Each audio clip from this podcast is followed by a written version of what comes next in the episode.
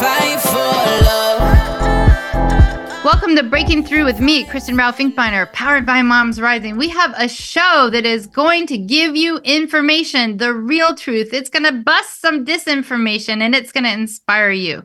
We start out talking about what's happening with teachers and banned books and parents' rights in America and why we really need to move forward parents' real rights, not moving forward bills of parents' wrongs. Then we hear what's happening with National Domestic Workers Alliance and the work of care, both paid and unpaid and get tips on how you can take action. After that, we dive into paid family medical leave. Virtually every other country on the planet Earth has it. How can we get it too? We hear from Paid Leave for All about what's happened and where we need to go.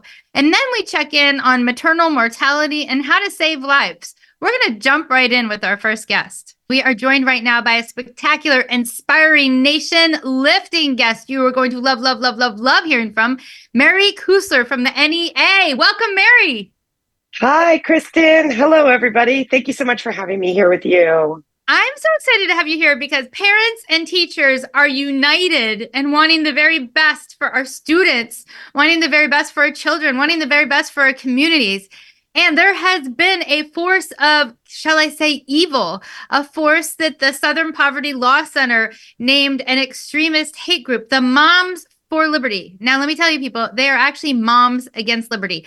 And they have been messing around with school boards, pushing forward bans, pushing forward censorship, and limiting our choices as parents. In the name when they're saying that they're doing the opposite, the ultimate gaslighting. But this election just happened.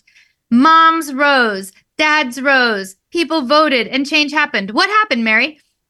Absolutely. Well, I could not be more proud to be here representing the 3 million educators of NEA, but also as a mom of a 15 year old boy and an 11 year old boy. I am in the thick of it right now with my kids in school. So I get this both from representing educators, but also to being a mom in this moment. And what we really saw this past uh, election day in November is that sanity prevailed. And what we saw were pro public education wins all over the country. We saw pro public education majorities retake the Virginia Senate and hold on to the House, thereby pushing back on the DeVos esque agenda of Governor Glenn Youngkin. We saw the incredible reelection of Governor Andy Beshear and his lieutenant governor, who is an actual classroom educator. Jacqueline is like right there. They are elected, and today is an exciting day because they are getting sworn in today. We saw incredible victories in New Jersey across the board where these issues have been front and center. Uh, in terms of education and that partnership between schools and educators and communities and families. Um, but what was the most exciting thing is we saw victories across the country of pro public education school board members. We saw parents and communities reject those that are looking to limit access of resources for kids, are looking to limit what teachers are teaching in the classroom. And instead, we saw educators and parents and communities rise up together to preserve that freedom to teach and that freedom to learn. And so we just saw that the forces that know what they love in their local public schools actually showed up to vote and we can't stop here. there is so much more to stand up and vote for. You have ESP because I was about to ask you what happens next. Because look, we won. The Moms Against Liberty lost 70% of their endorsed races because guess what? Real moms, we knew this. Real dads, we also knew this, don't want censorship bans and harm in the classroom. What? That doesn't belong there. Of course not. So they lost 70% of their races. The question now is do we need to keep fighting? Do we need to keep voting? Should everyone check their vote and make sure they're still registered to vote right now? What's happening as we move into 2024, Mary? So let's talk about a couple of things because I think there's some really exciting aspects here. Number one, let's talk about a state like Iowa. If you're living in Iowa or you're watching what's going in Iowa, things have not been going well for public schools and communities and progressive values in Iowa. And what we saw this past cycle in a state that many people have been disappointed and disheartened, and many would have wanted to give up on, they did not give up. And they beat back every Moms for Liberty candidate in every single competitive race across the country. They had a 100% record where they engaged against Moms for Liberty candidates. And so, first of all, we got to remember no matter where you live, you can make a difference. You can make a difference. And so, do not give up. Do not give up about, do not let these outside forces take over what is happening in your school districts and in your community. Number two, um, these elections aren't just about an election, right? These don't, and I think the greatest example um, was this incredible swearing in of the new board member who was going to be the new board school board chair in central Bucks County in Pennsylvania. Now, for those of you who may not know Pennsylvania politics, Bucks County, Pennsylvania, outside Philadelphia, was like ground zero for the moms against liberty nonsense going on. And they had tried to take over the school board, and the community came back. And not only did they win, did, were we able to win every single school board race there, but we were able to come and elect a pro public education, pro student, pro educator school board chair who, instead of getting sworn into her school board chairmanship uh, on a Bible, got sworn in on a stack of banned books. Doesn't that just send a message to the community about what we're actually standing up for our youth?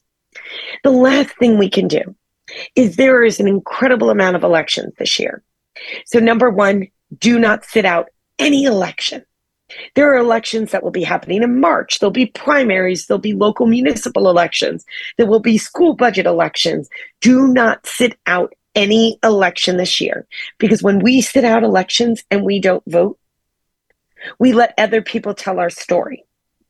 And we can't go back and erase that story. That story is there. So we can't give up our right to tell, let people, um, let ourselves tell our own story and elect our own leaders.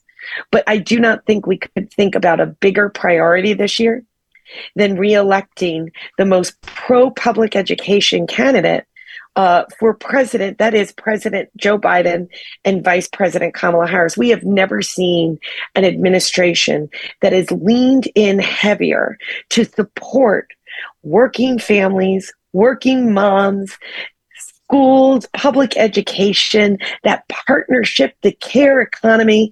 We have just not seen somebody who have really lifted up the voices of moms, of families, and of the importance of the public education system of corner of democracy. And we are all going to have to do everything we can to talk to everybody we know about the importance of this year's elections.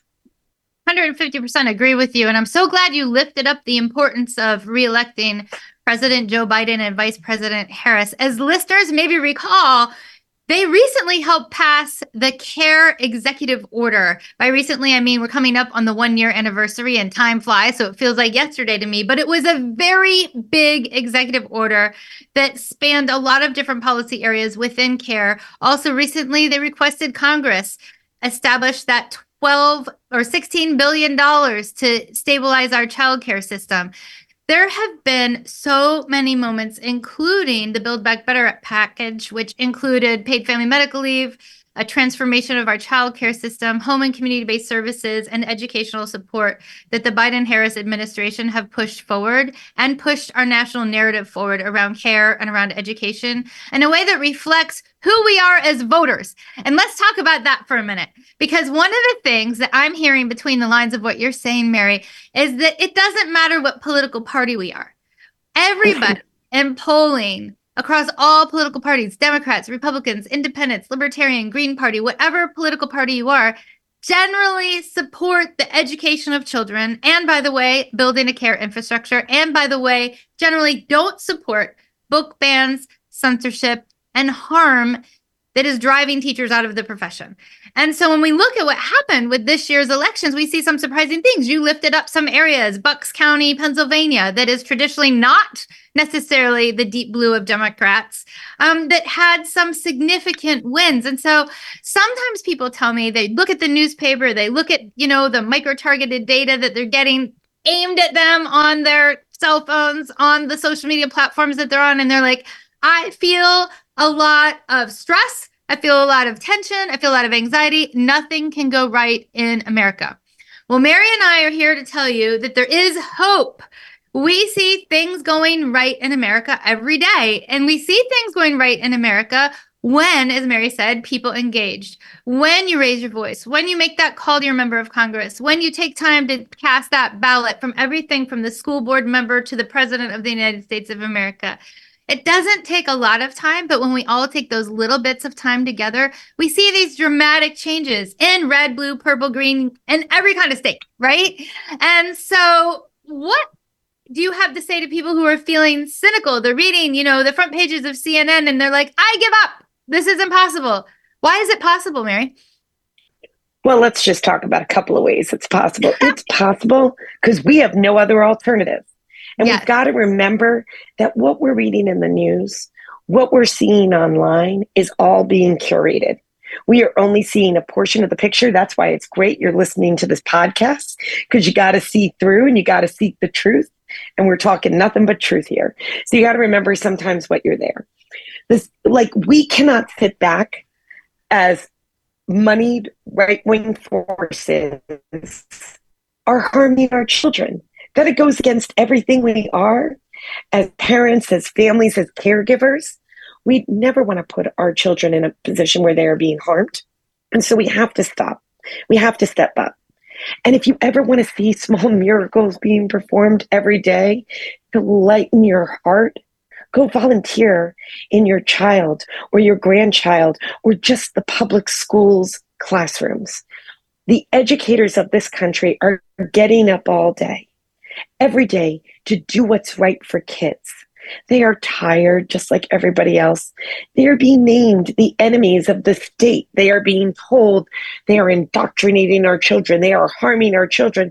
When we all know the reason education educators go into the profession is to do what's right for kids.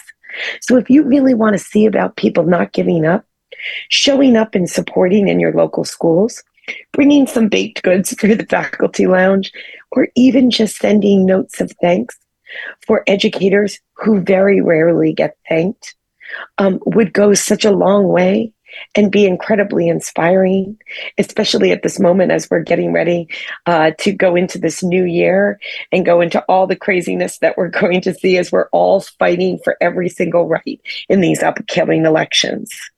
Hey, listeners, you heard it. Send a thank you note to a teacher, maybe two or three teachers in your lives. Remember that teachers are people too. In fact, most teachers are also parents. Call your member of Congress and tell them to keep moving forward on supporting public education and against book bans and censorship. And then make sure that you're registered to vote.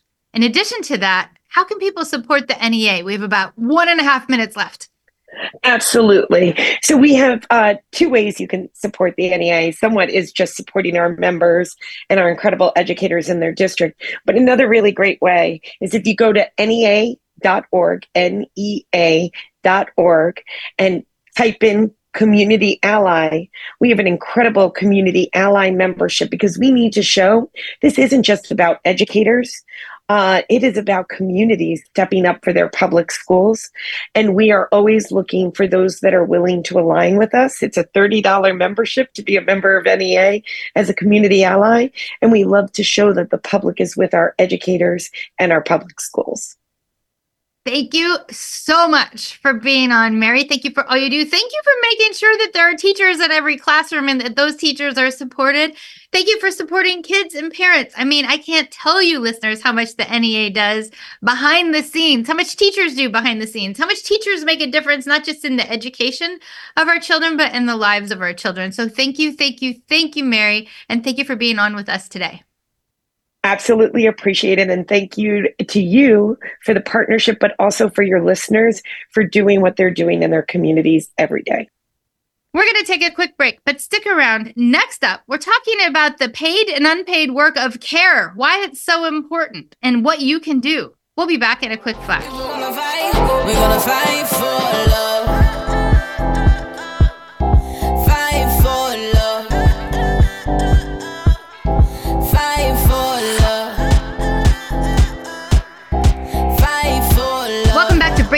With me, Kristin Rowe-Finkbeiner, powered by MomsRising. We are joined right now by Jenn Stowe, who you are going to love, love, love, adore hearing from. She's going to fire you up. She's going to inspire you. Jenn Stowe is with the National Domestic Workers Alliance. Welcome, Jenn.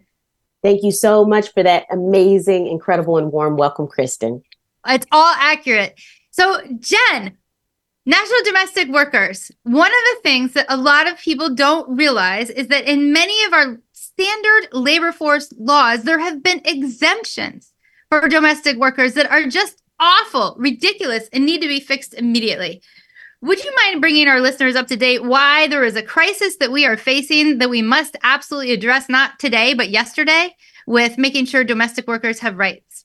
Yes, of course. So, domestic workers are the nannies, the house cleaners, the home care workers who do the essential work of caring for our loved ones in our homes. And, you know, quite frankly, they make all work possible. That's what we like to say. And um, they were excluded, along with farm workers, out of a lot of labor protections that were in the New Deal in the 1930s. So, this means um, they don't have a right to um, paid leave, overtime, um, retirement contracts. And so a lot of the work that we do is to make sure that we can strike those exclusions um, and make sure that we can reverse a lot of the sexist and racist um, policies that were that were um, driven back in that time that impacts them today.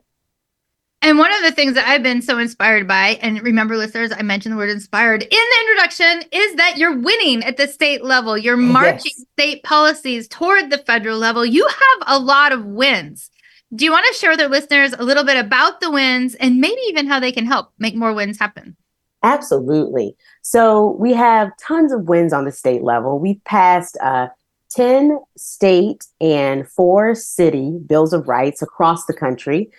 Uh, domestic workers' bills of rights. This is our marquee bill. This is our bill that we use and utilize to strike those exclusions that I was talking about. And so we're going to keep winning. We're going to keep the momentum up on the state level, but we also have wins on the national level. Um, you know, Kristin, um, and I'm sure your audience knows that we had a huge win last year with the signing of the CARE executive order um, by President Biden. So we've been working to implement um, a lot of things that were in that order, and we have uh, recently come to um, a agreement with the Department of Labor that they are going to publish templates for contracts for domestic workers, which is huge. So we're celebrating that win um, this week and and in subsequent weeks too, and making sure that we can get the news out to folks. Are there ways that people can get involved, hear the news, keep engaged? Yes. And so we know that, you know, the lack of contracts is quite frankly the norm in domestic work. Um, and is often a factor in workplace abuse and confusion, miscommunication. And so the templates are incredible because they're really going to be a tool that works for workers and employers. So if anyone is an employer of a domestic worker, um, or if anyone is a domestic worker and they want to get um, a copy of these templates, they should go to our website at domesticworkers.org and they can download them. Um, and they can use them um, to spark conversation and discussion um, with their workers or with their employers. One of the things that a lot of people have been expressing lately is a worry and anxiety about the lack of hope in America. Mhm. Where do you find hope? You know what? I find hope in the organizers. So many of us are organizing across the country and we haven't let up. A lot of us have been organizing, um, you know, um, for um, a few years. Some of us are really just getting grounded in movements. There are a lot of people who've been doing this work that I work with who've been doing this work for 20 years, 30 years, for decades. And I think that we have momentum. Um, I believe in people power and I believe in centering people. And I think that one good thing about organizers, um, especially a lot of women that we organize with, Kristin, is that we center the people. We center the women, their needs. Um, and so I'm excited about that. Every time someone shares their story, every time someone gets engaged or we add someone to our network, um, it makes me fired up. There's a lot um, of grief and sadness. And there are a lot of things happening in the country um, that uh, can kind of get you down in the dumps. Um, and at the same time, I feel really hopeful about the power of the people and the possibility um, of what happens when we really ground ourselves in community. 150,000% agree with you. um, speaking of grounding ourselves, mm-hmm. coming up you have an exciting moment with the Labor Secretary, Julie Su, that is a grounding for excitement about the future, for excitement about change, for lifting up domestic workers, and so much more. Can our listeners get involved with that? Yes. So um, we actually already had the event. What? Um, can we rewatch it? yes, yes. You know what? We'll make sure that you can rewatch it. I'm sure that we're going to post a recording. But Acting Secretary um, Julie Su is an incredible. She is a champion of workers. She's a champion of working women, um, and she has been um, a champion of our cause in domestic work for a long time. And so we held an event where she got to speak directly to some of our members and hear from them um, hear from them about um, some things that they have gone through with their employers, some challenges that they've had. But she also got to just express her commitment to building worker power, to making sure that workers can really have jobs that speak to their need for respect and dignity. Um, and so she also spoke to a few employers as well. So it was an incredible event. And I'm thinking about our member, Bonnie, um, who is from Houston, Texas. She was talking about her employer and how she was um, hired as a live-in nanny. But these are the things she didn't have before she started the job. She did not have an establishment of her work hours. She didn't have um, the her employer tried to control her limit living space. Um, she didn't really have an agreement on her exact pay. So it was so good for Secretary Su to hear these things because this is the importance of a contract, and it was really powerful. That's amazing when you're looking at the 2024 elections mm-hmm. and the policies that presidential candidates may or may not be talking about, what should people who are listening right now be looking for presidential candidates to say? And if they're not saying it, what questions should they be asking? I really think that listeners should be looking for policies that speak to the care agenda, obviously, policies that speak to the need for paid leave, um, childcare, and um, elder care, elder and disability care. Uh, you know, all of us will either take care of someone or be taken care of. So I think this is an issue that touches each and every one of us. And so it's really important that we ask um, electeds, you know, where they stand on the issue. And if they say, you know, I'm not sure, I don't have a point of view, really push them to have a point of view and follow up with them and make sure that they know that care is something that you care about um, and that you'll be holding them accountable you know? So i really think that they that folks need to be asking about care um, and the policies that they support and really using that um, at the ballot box next november. Absolutely. And one of the things that i think is so important is that there is a lot of work of care there's the work of care work. There's the paid and unpaid work related to care. There's mm-hmm. also child care, home and community based services, paid family medical leave, and importantly, fair pay for care workers with workplace protections for care That's workers. Right. And when we look at what's happening in our country and in our economy, we see that the Bureau of Labor Statistics predicts that the care workforce is one of the main workforces that is expected to expand into future generations. The care workforce is something that can't be overtaken by AI. The work of care is personal. And as you said, the work of care makes all other work possible. So when we're looking at care, we're looking at a change in how we think about care. Too often people have thought, oh, care just happens. It doesn't just happen, it's work, whether it's paid or unpaid. And right. what's your take on the fact that people often overlook the importance of the work of care to the extent that care workers are paid significantly lower wages than most other jobs, wages that need to be raised so that people can actually stay in the care workforce, a profession which is loved? Yeah, a lot of times, um, Kristin, you know, we say and think that um, the history of this work and the history of the exclusions have really um, impacted how the work is seen today. We know that care work, um, caring for folks, is often seen as when people do it and they're paid, they're often seen as the help. We know that when people do it, oftentimes women, and they're unpaid, um, even the folks who do the care work themselves often think of it as this is my responsibility this is you know my individual burden. And this is something that i simply just should do. I should take care of my mother. I should take care of my other um, loved ones who are aging. And the fact of the matter is um, we want to move people to understand that um, even if you do everything right even if you take all the steps that they tell you to take you know and able to be set up in order to be set up well to care for your loved ones the system it's a systemic issue um, and you're still going to have challenges. And that is not the way that it should be. So we want people to have be grounded in a new common sense about this country you know that number one everyone in this country deserves care. And number two that um, the government has a role to play in it. It isn't this individual burden. Um, you know, it really should be thought of as something that the government should step in um, and support the infrastructure for.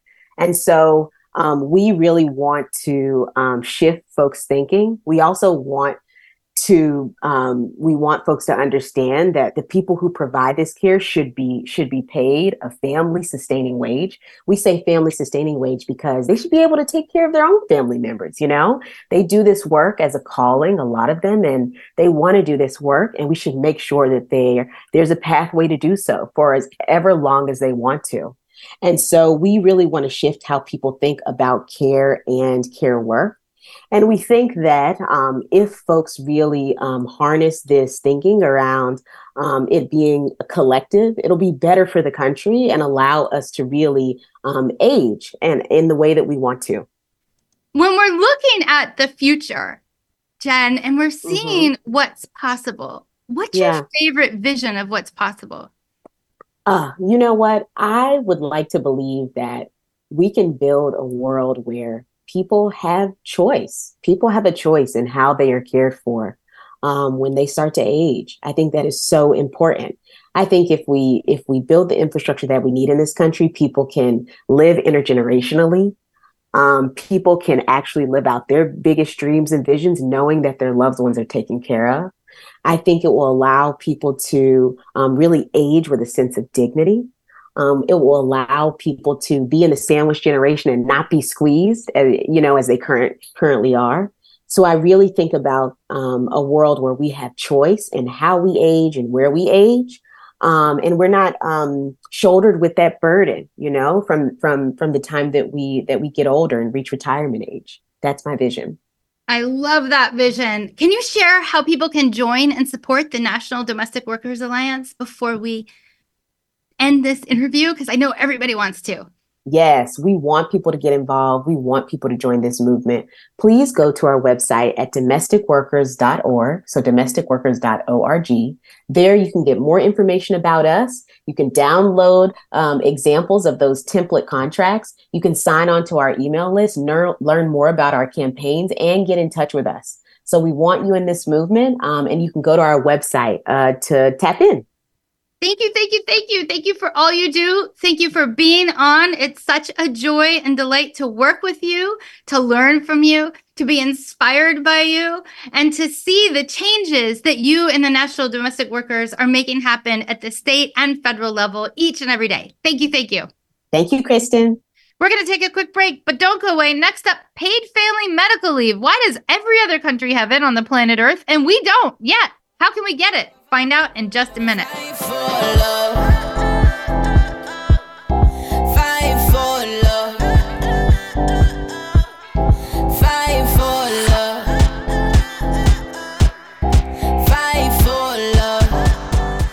Welcome back to Breaking Through with me, Kristin Rowe-Finkbeiner, powered by MomsRising. We are joined right now by a spectacular, spectacular, spectacular, extra spectacular guest.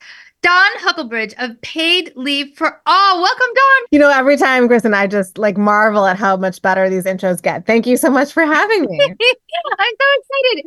Listeners, Dawn is back because Dawn is lifting something so important paid family medical leave.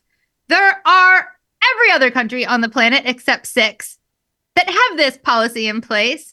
Paid family medical leave is for when a new baby arrives, or for when a serious health crisis strikes, or for when a loved one experiences a critical care emergency. We need this policy yesterday. It's good for businesses, it's good for families, it's good for all of us, and yet we don't have it.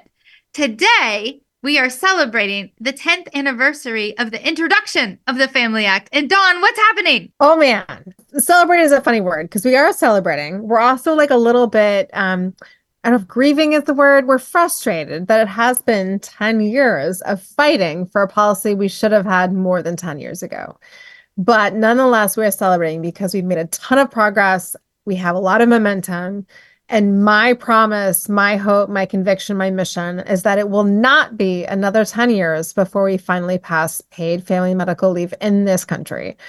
But yes, 10 years ago today, the Family Act, which is the legis- excuse me, the legislation in Congress that would pass paid family medical leave was first introduced.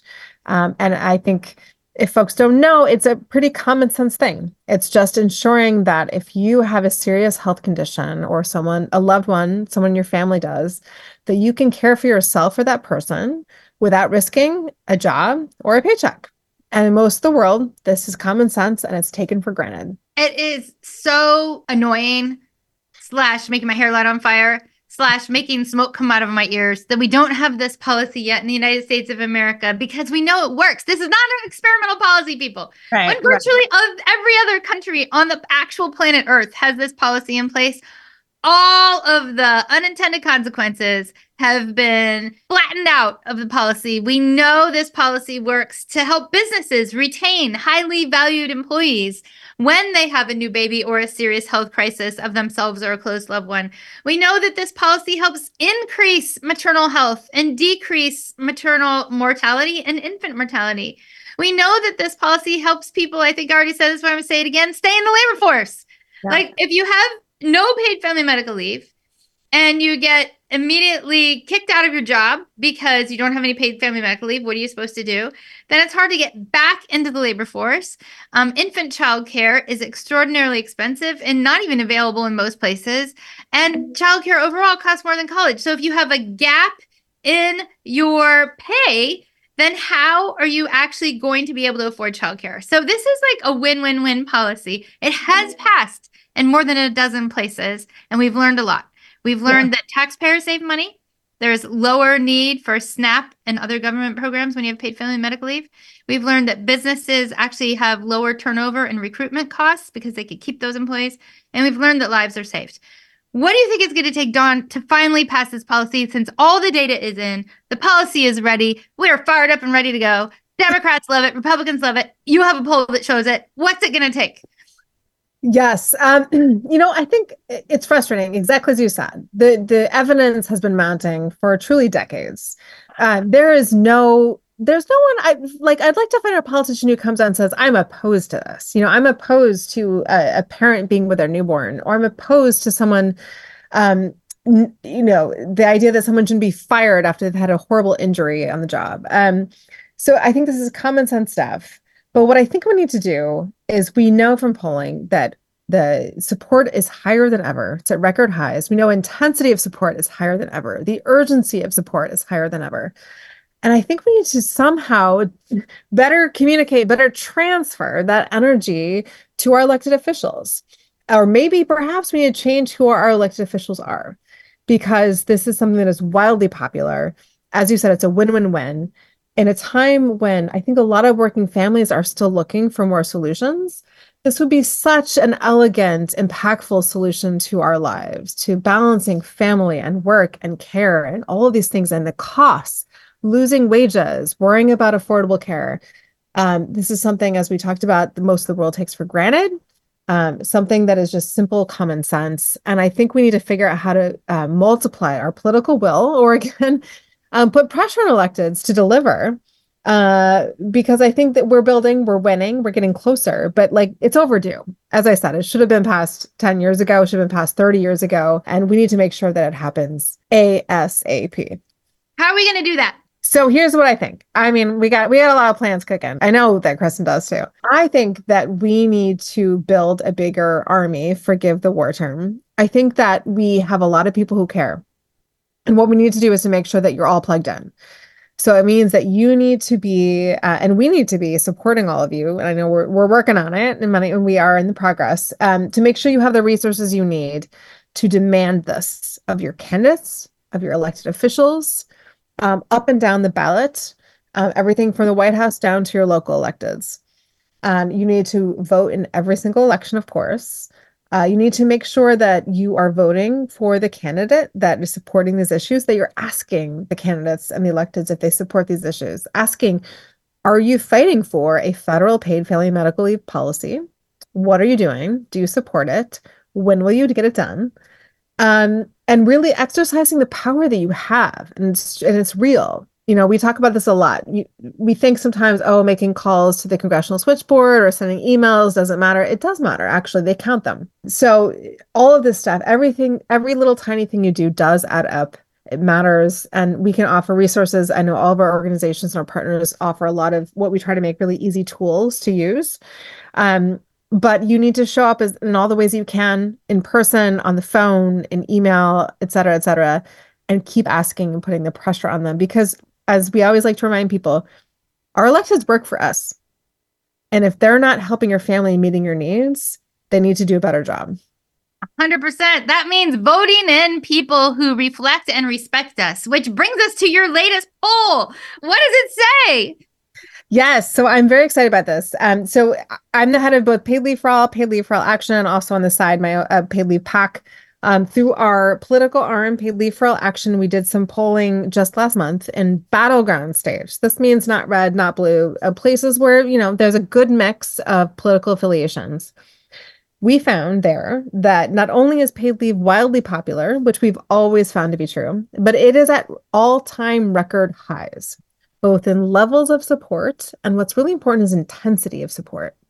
We found 96% of Democrats, 82% of independents, and 76% of Republicans in battleground states want and support paid family medical leave. We found two thirds of them felt motivated to go to the polls if their candidate supported it.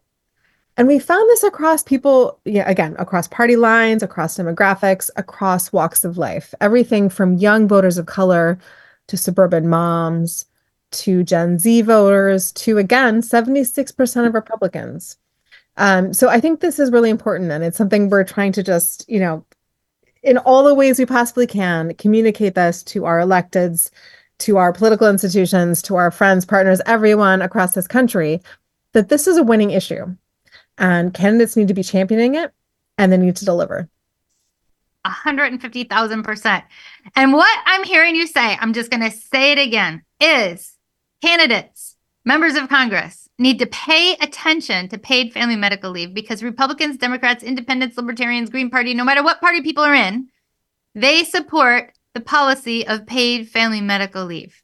And right now, we are in a situation where it's no longer a question of if, but when we pass this policy because so many constituents across all political parties support it. And if you are a candidate or a member of Congress or an elected official who does not support this policy, then you, elected official, are out of step with your constituents, are in danger of losing your office. Which brings us to this. Everyone listening needs to make sure that they're registered to vote now already, 150% that too, because your votes make a huge difference. Your voice makes a huge difference. Your story makes a huge difference. And when we have a situation where the wants and the needs of people across all parties are so out of step with one political party, I'm going to say it, the Republican Party has been standing in the way of this policy passing for decades and decades. Republican leadership has been saying they're the party that values families and of family values. But they have not at all been valuing families because they've been defunding and moving us away from the structures of support that allow hardworking people to have children, families, and succeed. And that's not okay. We do not want candidates and people who are in office to put barriers up to our success and our health. And so, what's your advice for the next steps as we're coming into this time of sort of political attention again, where there are going to be some town halls, where there are going to be people out in communities about what should people ask their member of Congress? Like, how should they ask about this policy? So yeah, I have a lot of thoughts. And I also just wanted to quickly tack on. We looked at not just paid leave, we also looked at other issues very closely related to family, to issues of freedom, like uh, reproductive health and freedom, looking at care issues like child care, long term care, paid leave. And I think that I want to remind everyone you know, we hear a lot about costs, about the struggles families are going through. A lot of pollsters and, and, and reporters talk about the, the price of the pump and the cost of milk. Very important. Absolutely 100% agree. But you know what costs a lot more than milk and gas?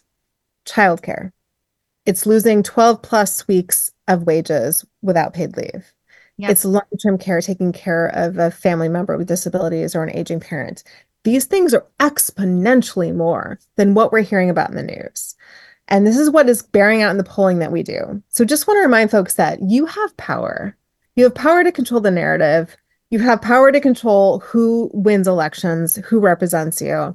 And so we need to channel, I think, a lot of the frustration and anger we've been feeling and do whatever we can to harness that into political will with our candidates and our electeds. So, as Kristin said, anytime you interact with anyone running for office or in office, this needs to be your message. What are you doing for working families right now? What are you doing in terms of paid family medical leave, childcare, long term care, abortion rights, reproductive freedom? What are you doing? Tell me exactly what you're doing. What will you support? Because because your vote matters your support matters. It has a lot of power. Um, so again, just remember they work for you, and our country's at a tipping point right now, and they need your vote tremendously. Um, so make them work for it. Make them prove it to you. Uh, as I said, call, email, show up wherever they're at town halls, rallies, and ask what they're doing, where they stand, and what they're going to do to get it done. I love your question of what they're going to do to get it done because these policies are so popular. As you said at the beginning of this segment, it would be hard to find a politician of any political party saying that they do not want paid family medical leave. Um, because it's the right thing to do, people. It is the right thing to do. So asking that question, hey, we know you agree with us on needing paid family medical leave. How exactly are you going to get that passed? What steps are you going to take for me and your constituents? That's a great question.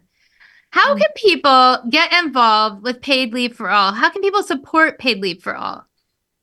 Well, I, I, mean, I hope, first of all, I assume you're all following MomsRising on the social media, looking at their website, all these things. Of course, listening to Kristin on the radio all the time. Um, but also, you can follow us on, on platforms. We have all the the usual ones, although I need to get cracking on TikTok a little bit better. But everything else, we are there. We encourage you to follow us because we do try to post opportunities, ways to be involved. Our website, paidleaveforall.org, you can take action with two clicks of a button um, rep- uh, contact your representatives, ask them for paid leave. You can learn about things going on. And mostly, we want you to just get involved and follow what's happening, share your story. We need you in this movement and we want you to feel like you're a part of it. It's something really meaningful. And, and our goal is, you know, we do want to make history. We do want to win soon and we want you to be there with us. And we plan to make history, people. We plan. We've been watching the change over time. We've been watching the constituent support grow exponentially as people find out more about what's at stake and what's going on. And as people figure out they're not alone, that when this many people are facing the same types of struggles at the same time, we don't have an epidemic of personal failures. We have a national structural issue that we can and must solve together and that most other nations have solved already. And so this is totally doable, people, and it's doable in many different uh, political climates. We just need to make it happen. And this is the point where we say you listeners are way more powerful than you think. Way, way, way more powerful than you think. Dawn and I have been working in political policy for quite a long time. And, you know, there's a difference between capital P politics, and that's what you see on the front page often, that sort of like yucky back and forth, and actual movement of lowercase p policy. And this is an area where lowercase p policy can be pushed by people power into big changes. And it's not going to take necessarily a giant front page fight of yuck. It's just going to take a lot of people raising their voices, coming together, sharing their stories. So please join on with paid leave for all. Join on now, join on tomorrow you know, keep engaged, never give up. This is taking some persistence. We've had some persistence. It's going to take a little bit more persistence. We're in a marathon and also a sprint. But we're so excited that you're joining us in the fight for paid family medical leave for all because it is necessary, people. Thank you so much, Dawn, for being on. Thanks for all you do. Thank you for being here with us. Right back at you. Thank you for having me. We're going to take a quick break, but don't go away. Next up, we're going to talk about how to save lives, how to stop maternal mortality, how to increase the level of healthcare access and equity in the United States of America. We'll be back in just a quick moment.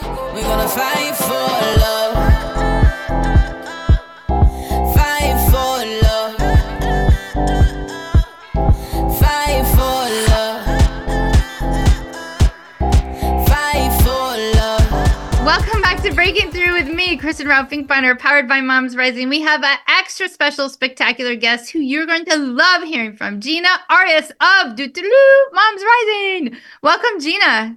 Thank you. Thank you so much. I am thrilled that you're on because we're talking about something that we need to talk about a lot more. And that is the rights of people who are giving birth.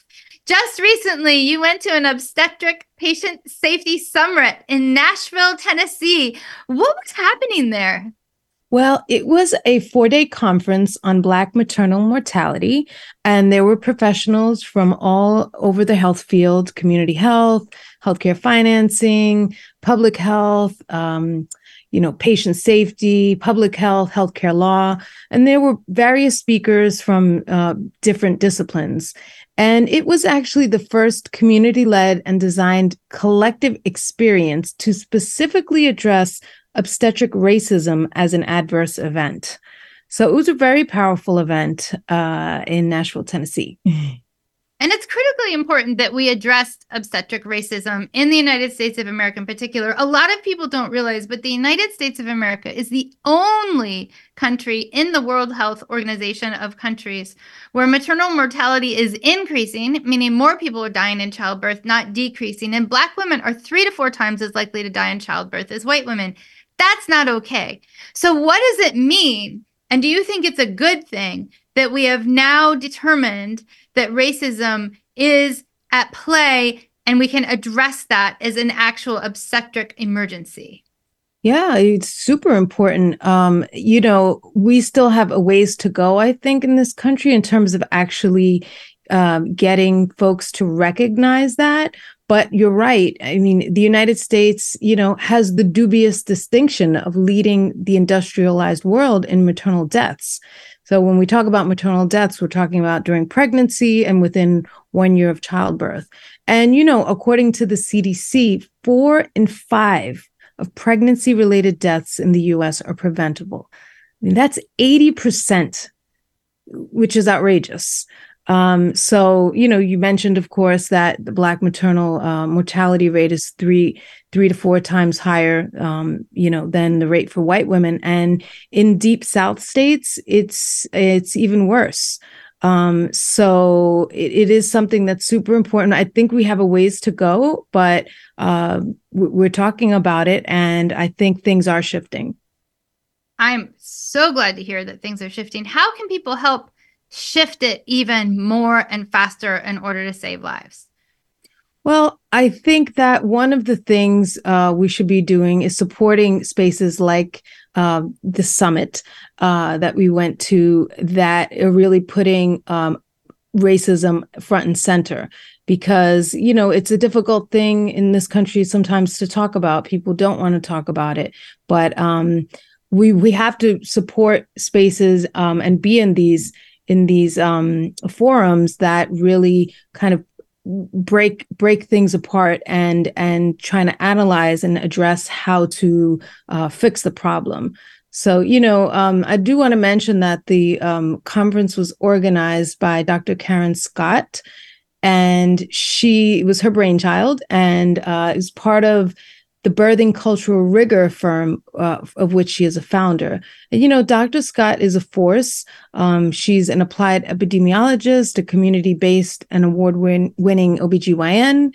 She serves on the Tennessee Fetal Infant Mortality Review Committee and uh, you know she she's really spearheading she's one amongst um, other folks in this country that are spearheading uh, these discussions and and really trying to um, turn this ship around I am so glad that there's an effort to turn the ship around. I can't tell you how thankful I am for your work and the work of all the people who were there.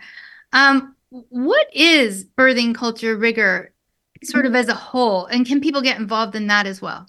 So, Birthing Cultural Rigor is a Black woman owned and led quality improvement practice and research firm.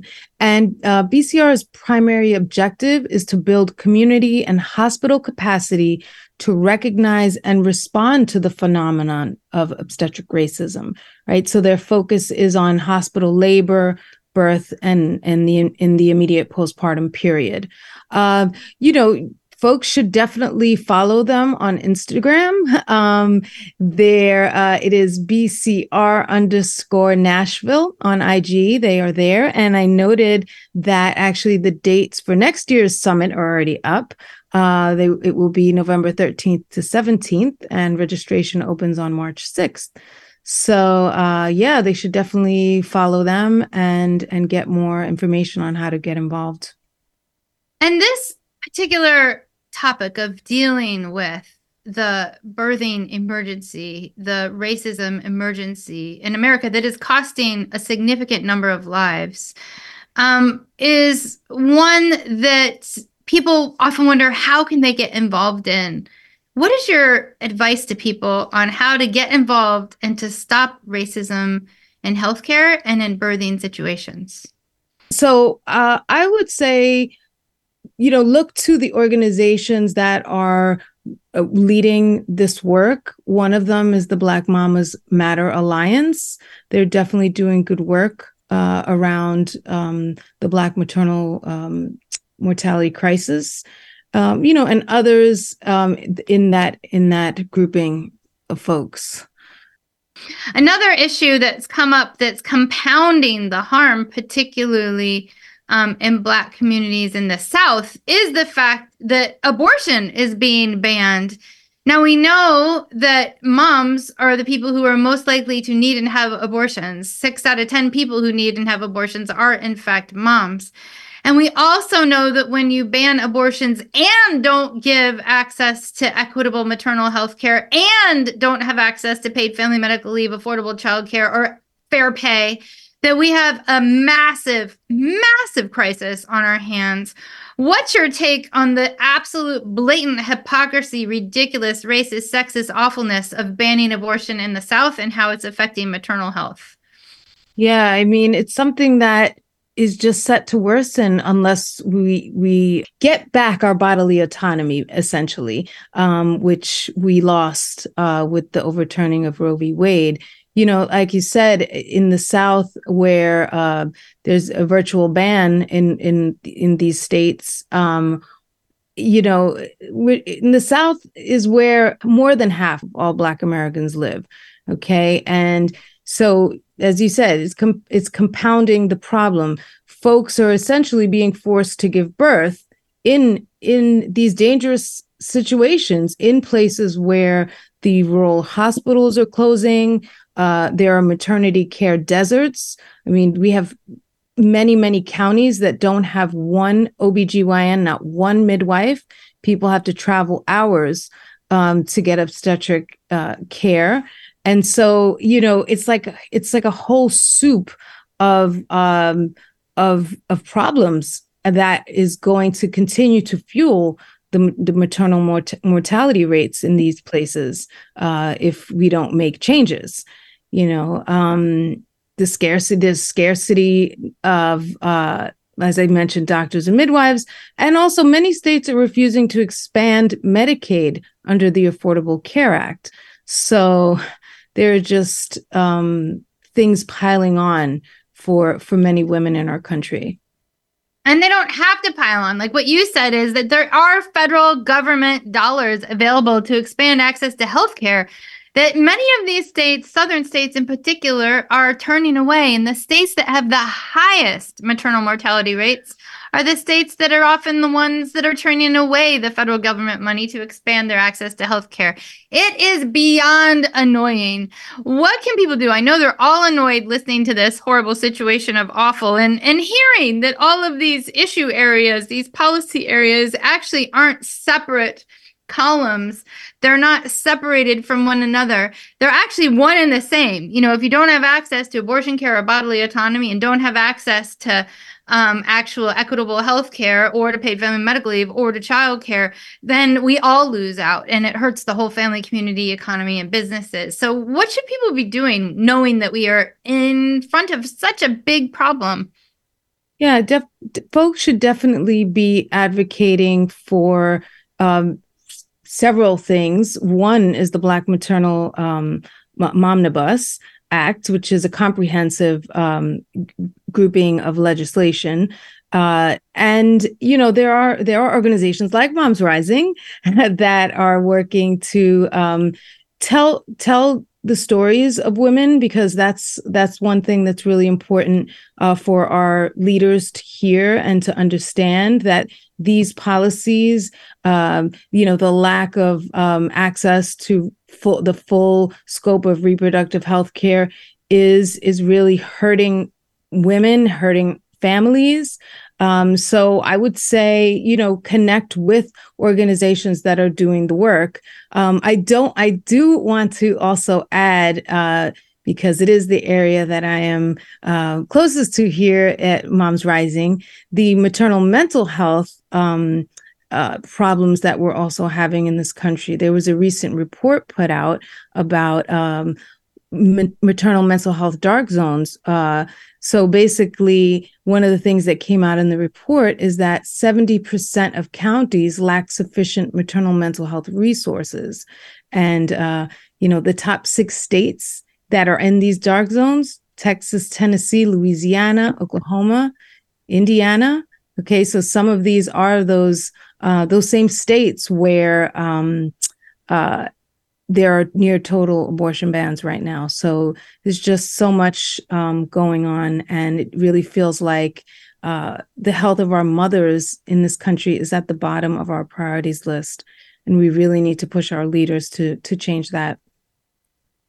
Agree with you a million trillion times. Thank you for being on, Gina. Thanks for all you do. Thank, thank you, you, thank you, thank you for working to lift moms and families in our nation. Thank you. Thank you.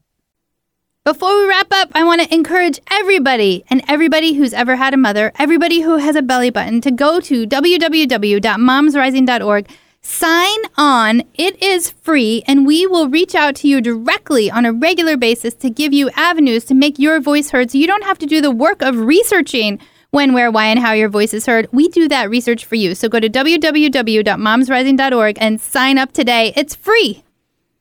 Well, that's it for the show today. Thanks so much for tuning in as we tackle the top topics facing our nation in a way that requires the most boring disclaimer on the history of the planet Earth. Here goes. Views expressed on this show are those of the individual speakers and should not be attributed to MomsRising, to this station, or to any news or social media service that may disseminate a recording of this show to the public or to any segment of the public. Boom, we'll catch you next week.